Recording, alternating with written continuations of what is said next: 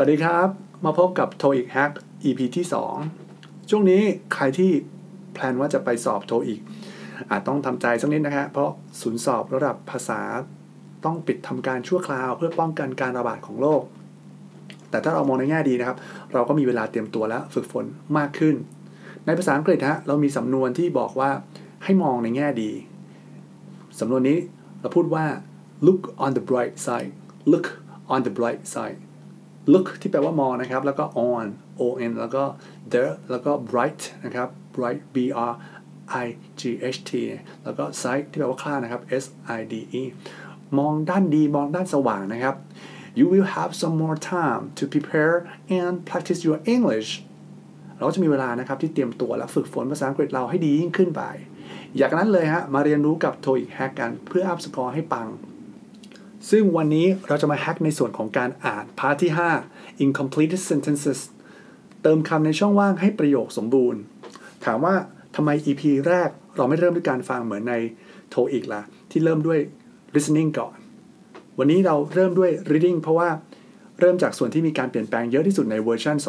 2020 นะครับ มาเริ่มกันที่ part ที่ 5 incomplete sentences มันคืออะไร ข้อสอบใน part ที่5เนี่ยจะเป็นการทดสอบความรู้ความเข้าใจเรื่องไวยากรณ์ โดยจะมีประโยคมาให้ แล้วเว้นช่องว่างเอาไว้ ให้เราหาคำที่ถูกต้องนะครับ ไปเติมจากตัวเลือกทั้ง 4 ตัวเลือก ตัวอย่างเช่น ในประโยค if they ถ้าพวกเขาจุดจุดจุด more aware of the trends ถ้าพวกเขาจุดจุดจุด more aware of นะ aware of แปลว่า รู้หรือทราบหรือตระหนักถึงแนวโน้มหรือเทรนด์ของธุรกิจนะครับ แล้วก็ประโยคที่ 2 ครับ main clause they could have avoided bankruptcy พวกเขาก็สามารถที่จะหลีกเลี่ยงการล้มละลายได้ช้อยที่ให้มาครับ if they จุดๆมีข้อ A ข้อ A were W E R E were นะครับ ข้อ B A R E R และข้อ C have been H A V E แล้วก็ B W E N นะครับ have been และข้อสุดท้ายตัว D had been had been H A D B W E N สีตัวนี้ครับ ตัวไหนที่ควรจะไปใส่คำว่า ต่อจากคำว่า if they แล้วก็จุดๆ more aware of the trends ตอบข้อไหนครับ เฉลยข้อ D ครับ had been ข้อสอบข้อนี้ต้องการทดสอบความรู้เรื่อง if clause ประโยคเงื่อนไข หรือที่เราเรียกว่า conditional sentences ซึ่งมีด้วยกัน 4 รูปแบบ วันนี้เราจะมา hack เรื่องรูปประโยคเงื่อนไขกันว่าใช้อย่างไร ให้เราดูปุ๊บ ตอบได้ปั๊บ เห็นปุ๊บ ตอบปุ๊บแทบไม่ต้องคิดมากเลย ข้อสอบ TOEIC ความเร็วเป็นเรื่องของปีศาจครับ ยิ่งทำ part นี้เสร็จได้ไวเนี่ย เราจะยิ่งมีเวลาเหลือไปอ่านใน part ที่ 7 ได้มากขึ้นเท่านั้น เพิ่มโอกาส up คะแนนได้อีกนะฮะ ประโยคเงื่อนไขเป็นประโยคอะไรครับ เป็นประโยคที่พูดถึงเหตุการณ์ 2 เหตุการณ์ด้วยกันที่เมื่อเกิดเหตุการณ์หนึ่งขึ้น ก็จะเกิดเหตุการณ์อีกหนึ่งอันหนึ่งเนี่ยขึ้นตามมา หน้าตาของมันก็คือจะมี if clause นะครับและ main clause หรือเรียกว่า จะมีประโยคที่เป็นเงื่อนไข condition ครับ แล้วก็ตามด้วย consequence ผลลัพธ์ตามมา ฉะนั้นเมื่อเจอข้อสอบที่มีคำว่า if ให้เห็นเลย เราก็ต้องหมายตาไว้ก่อนเลยครับว่าต้องถามเกี่ยวกับเรื่องนี้ในพาร์ทที่ 5 นะ ถ้าเห็น if ปุ๊บ น่าจะเกี่ยวกับเรื่องไวยากรณ์ เรื่อง conditional sentences ประโยคเงื่อนไขที่ต่อไปนี้ผมจะเรียกว่า if clause เนี่ยมีด้วยกัน 4 แบบ และแต่ละแบบเนี่ยแตกต่างกันตรงระดับความเป็นไปได้ในแต่ละสถานการณ์ ทุกครั้งเวลาเจอ if ในข้อสอบ มองหาคำกริยาของทั้งสองประโยคไว้ก่อนเลยนะครับ ปกติก็จะมาให้มาตัวหนึ่งและว่างให้เราใส่อีกตัวหนึ่ง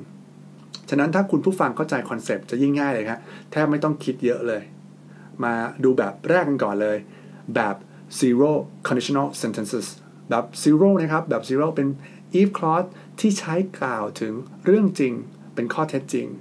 ใช้กับสิ่งที่เป็นความจริงเสมอครับ ดังเช่นคำกล่าวของครูปรีชาที่ว่าความจริงก็คือความจริง ถ้าเกิดสิ่งใดขึ้นก็จะเกิดอีกสิ่งหนึ่งขึ้นตามมา หน้าตาสมการโครงสร้างของ if clause แบบ zero เนี่ยหน้าตาเป็นแบบนี้ครับ if clause บวก subject บวกด้วย verb ช่องหนึ่งและ comma subject บวกด้วย verb ช่องหนึ่งหรือเราเรียกว่า present simple นั่นเอง ใช้กับสิ่งที่เป็นความจริงเสมอ คำกริยาที่ใช้เนี่ยครับทั้ง 2 ประโยคไม่ว่าจะเป็นประโยคของ if clause หรือประโยคของ main clause เราใช้ present simple ทั้งคู่เสมอครับ มาดูตัวอย่างกันครับ if you stand in the rain you get wet ในตัวอย่างถ้าหากคุณยืนอยู่กลางฝน คุณก็จะเปียก ซึ่งเป็นความจริง เมื่อไหร่ก็ตามที่คุณยืนกลางฝน ตัวคุณก็จะเปียก อีกตัวอย่างหนึ่งครับที่คุณครูชอบยกมาสอน คือ if the temperature reaches 100 degrees Celsius water boils ถ้าอุณหภูมิถึง 100 องศา น้ำก็จะเดือด ซึ่งเป็นความจริง อีกข้อสังเกตหนึ่งที่คุณจำเป็นต้องทราบ เราสามารถแทนที่คำว่า if ด้วยคำว่า when เช่น when you stand in the rain you get wet ความหมายคือไม่ได้เปลี่ยนไปนะครับ เมื่อคุณยืนอยู่กลางฝน คุณก็จะเปียก ฉะนั้นต้องระวังนะครับ บางทีในข้อสอบอาจจะใช้คำว่า when แทน if ต้องดูดีๆนะฮะ ใน zero conditional sentences ต่อมาแบบ first conditional sentences ประโยคเงื่อนไขแบบที่1นนะครับ เราใช้สำหรับสถานการณ์ที่มีโอกาสเกิดขึ้นได้ในอนาคต อยู่บนพื้นฐานของความเป็นจริง มีหน้าตาโครงสร้างเป็นแบบนี้ครับ if ตามด้วย subject ประธาน บวกด้วย verb ช่องหนึ่งครับ เป็น present simple เหมือนแบบ zero แต่ประโยคถัดมาครับ main clause มีหน้าตาที่เปลี่ยนไปคือ subject บวกด้วย will บวกด้วย verb infinitive ตัวอย่างประโยคเช่น if you rest you will feel better ถ้าคุณได้พักคุณก็จะรู้สึกดีขึ้น if you rest you will feel better ต่อมาครับ if you set your mind to a goal you will eventually achieve it ถ้าคุณตั้งใจกับเป้าหมายของคุณที่วางไว้ ท้ายที่สุดแล้วคุณก็จะทำมันได้สำเร็จนั่นเอง ขออธิบายความแตกต่างของแบบ zero และแบบ first conditional sentence นิดหนึ่งนะฮะ แบบ zero เนี่ยคือเกิดขึ้นแน่นอนครับ ทุกครั้งความจริงก็คือความจริง เกิดขึ้น 100%แน่นอน แบบที่ 2 ครับแบบ first เนี่ยก็คืออาจจะเกิดขึ้นได้ในอนาคต ประโยคเดียวกันนะครับ แต่ถ้าเปลี่ยนใส่คำว่า will ไปแทนเนี่ยความ น่าจะเป็นก็แตกต่างกันมาดูตัวอย่างครับ ถ้าผมเอาประโยคเดิมมานะครับทำเป็นแบบ zero ก็คือ if you set your mind to a goal you eventually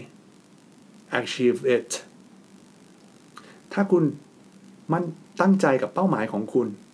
คุณก็สำเร็จแน่นอน ก็หมายถึงว่าทุกครั้งเนี่ยสำเร็จถ้าคุณตั้งเป้าหมาย แล้วคุณโฟกัสที่เป้าหมายของคุณ แต่แบบที่ 2นะครับคือแบบ first conditional เนี่ยอาจเกิดขึ้นได้ในอนาคตครับ เราจะพูดแบบนี้ if you set your mind to a goal you will eventually achieve it ถ้าคุณมั่นใจตั้งใจกับเป้าหมายของคุณนะครับ คุณก็จะสำเร็จในที่สุด แตกต่างกันนิดเดียวนะครับ คือระดับของความเป็นไปได้ มาถึงแบบที่ 3 นะครับ แต่เราเรียกว่า second conditional sentences เรียกว่าเงื่อนไขที่เป็นไปไม่ได้ ในอนาคต หรือในปัจจุบันด้วยนะครับ เรียกว่า present unreal แสดงถึงสิ่งที่ไม่เป็นความจริงในปัจจุบัน เป็นเหตุการณ์สมมุติที่ตรงข้ามกับความเป็นจริงในปัจจุบันนั่นเอง ประโยคใน second conditional sentences มีโครงสร้างดังนี้ if บวกด้วย subject บวกด้วย verb ช่อง2นะครับ ตามด้วยประโยคตามมา เป็น subject บวกด้วย would นะครับ บวกด้วย verb infinitive ก็คือเปลี่ยนจากประโยคแรกนะครับที่ if clause เป็น present เป็น past simple แล้วก็เติม would เข้าไปในประโยคที่ 2 และตามด้วยคำกริยา ตัวอย่างประโยคเช่น if I won the lottery I would travel a lot ถ้าฉันถูกลอตเตอรี่ฉันจะไปเที่ยวให้ทั่วเลย ในความเป็นจริงแล้วฉันไม่ได้ถูกลอตเตอรี่ แต่เป็นการสมมุติเงื่อนไขขึ้นมานะครับ อีกตัวอย่างหนึ่ง if I own a zoo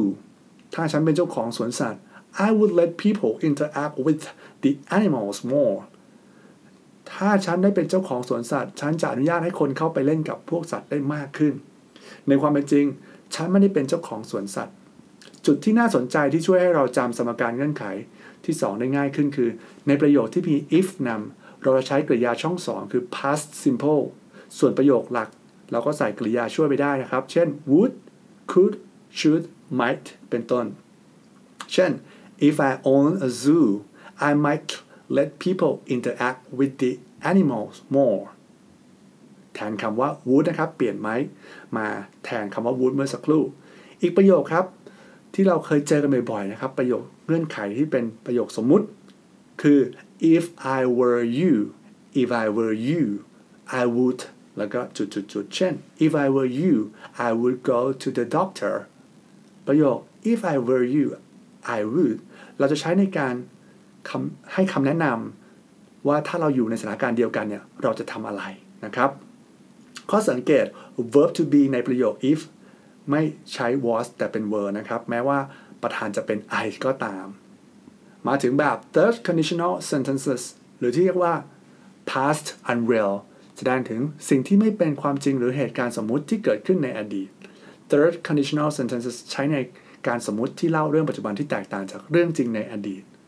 หน้าตาเป็นยังไงครับ มาดูตัวอย่างกัน if you had studied hard ถ้าคุณเรียนหนักหรือตั้งใจเรียน you would have passed the exam คุณก็จะสอบผ่าน แต่ในความเป็นจริงแล้วยังไงครับ คุณสอบไม่ผ่าน เพราะไม่ได้ตั้งใจเรียนครับ อีกตัวอย่างหนึ่ง if I had cleaned the house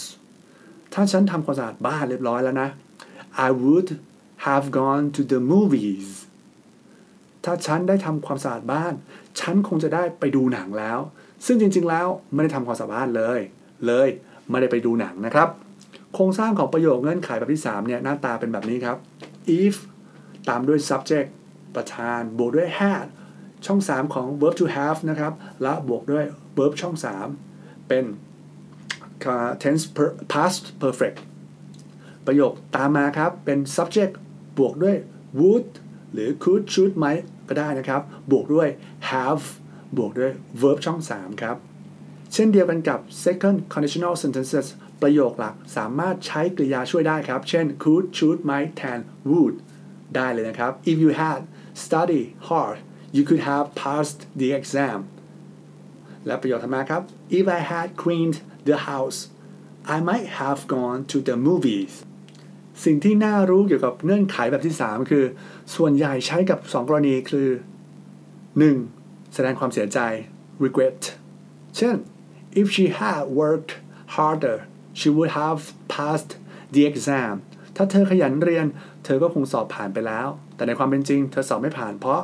ไม่ขยันเรียน หรือแสดงความโล่งใจ relief เช่น if I hadn't arrived late I would have not met the new CEO ถ้าฉันไม่ได้มาสายคงอดเจอ CEO คนใหม่แน่ๆ ความจริงคือ เพราะฉันมาสายครับ ฉันจึงได้มีโอกาสเจอกับ CEO คนใหม่ นี่คือประโยคเงื่อนไขทั้ง 4 แบบที่เราต้องทำความเข้าใจเพื่อทำข้อสอบในส่วนของ incomplete sentences หากเข้าใจตรงนี้ได้นะครับ จะทำให้เราสามารถตอบได้ทันทีที่อ่านประโยค สรุปวิธีการแฮกประโยคเงื่อนไข conditional sentences step 1 ครับ ถ้าเห็น if ให้มองหาคำกริยาก่อนเลย แล้วถามตัวเองว่าประโยคเข้าเงื่อนไขไหน สังเกตจากคำกริยาที่เขาให้มาในประโยค ถ้าเป็นแบบ zero conditional ประโยคเงื่อนไขที่เหตุการณ์เป็นจริงเสมอ นั้นจะเขียนด้วย present simple ทั้ง if clause และ main clause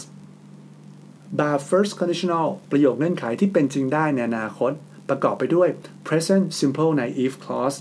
และใน main clause จะมี subject บวก will บวกด้วย verb infinitive แบบ second conditional ประโยคเงื่อนไขที่ไม่เป็นจริงในปัจจุบัน หน้าตาจะละไม้คล้ายกับแบบ first conditional โดยใน if clause เปลี่ยนจาก present simple เป็น past simple ส่วนประโยคหลักเปลี่ยนจาก will ไปเป็น would นะครับ แล้วตามด้วยคำกริยา infinitive แล้วแบบสุดท้าย third conditional ในประโยค if clause ใช้ past perfect ประโยคหลักมี subject บวกด้วย would could should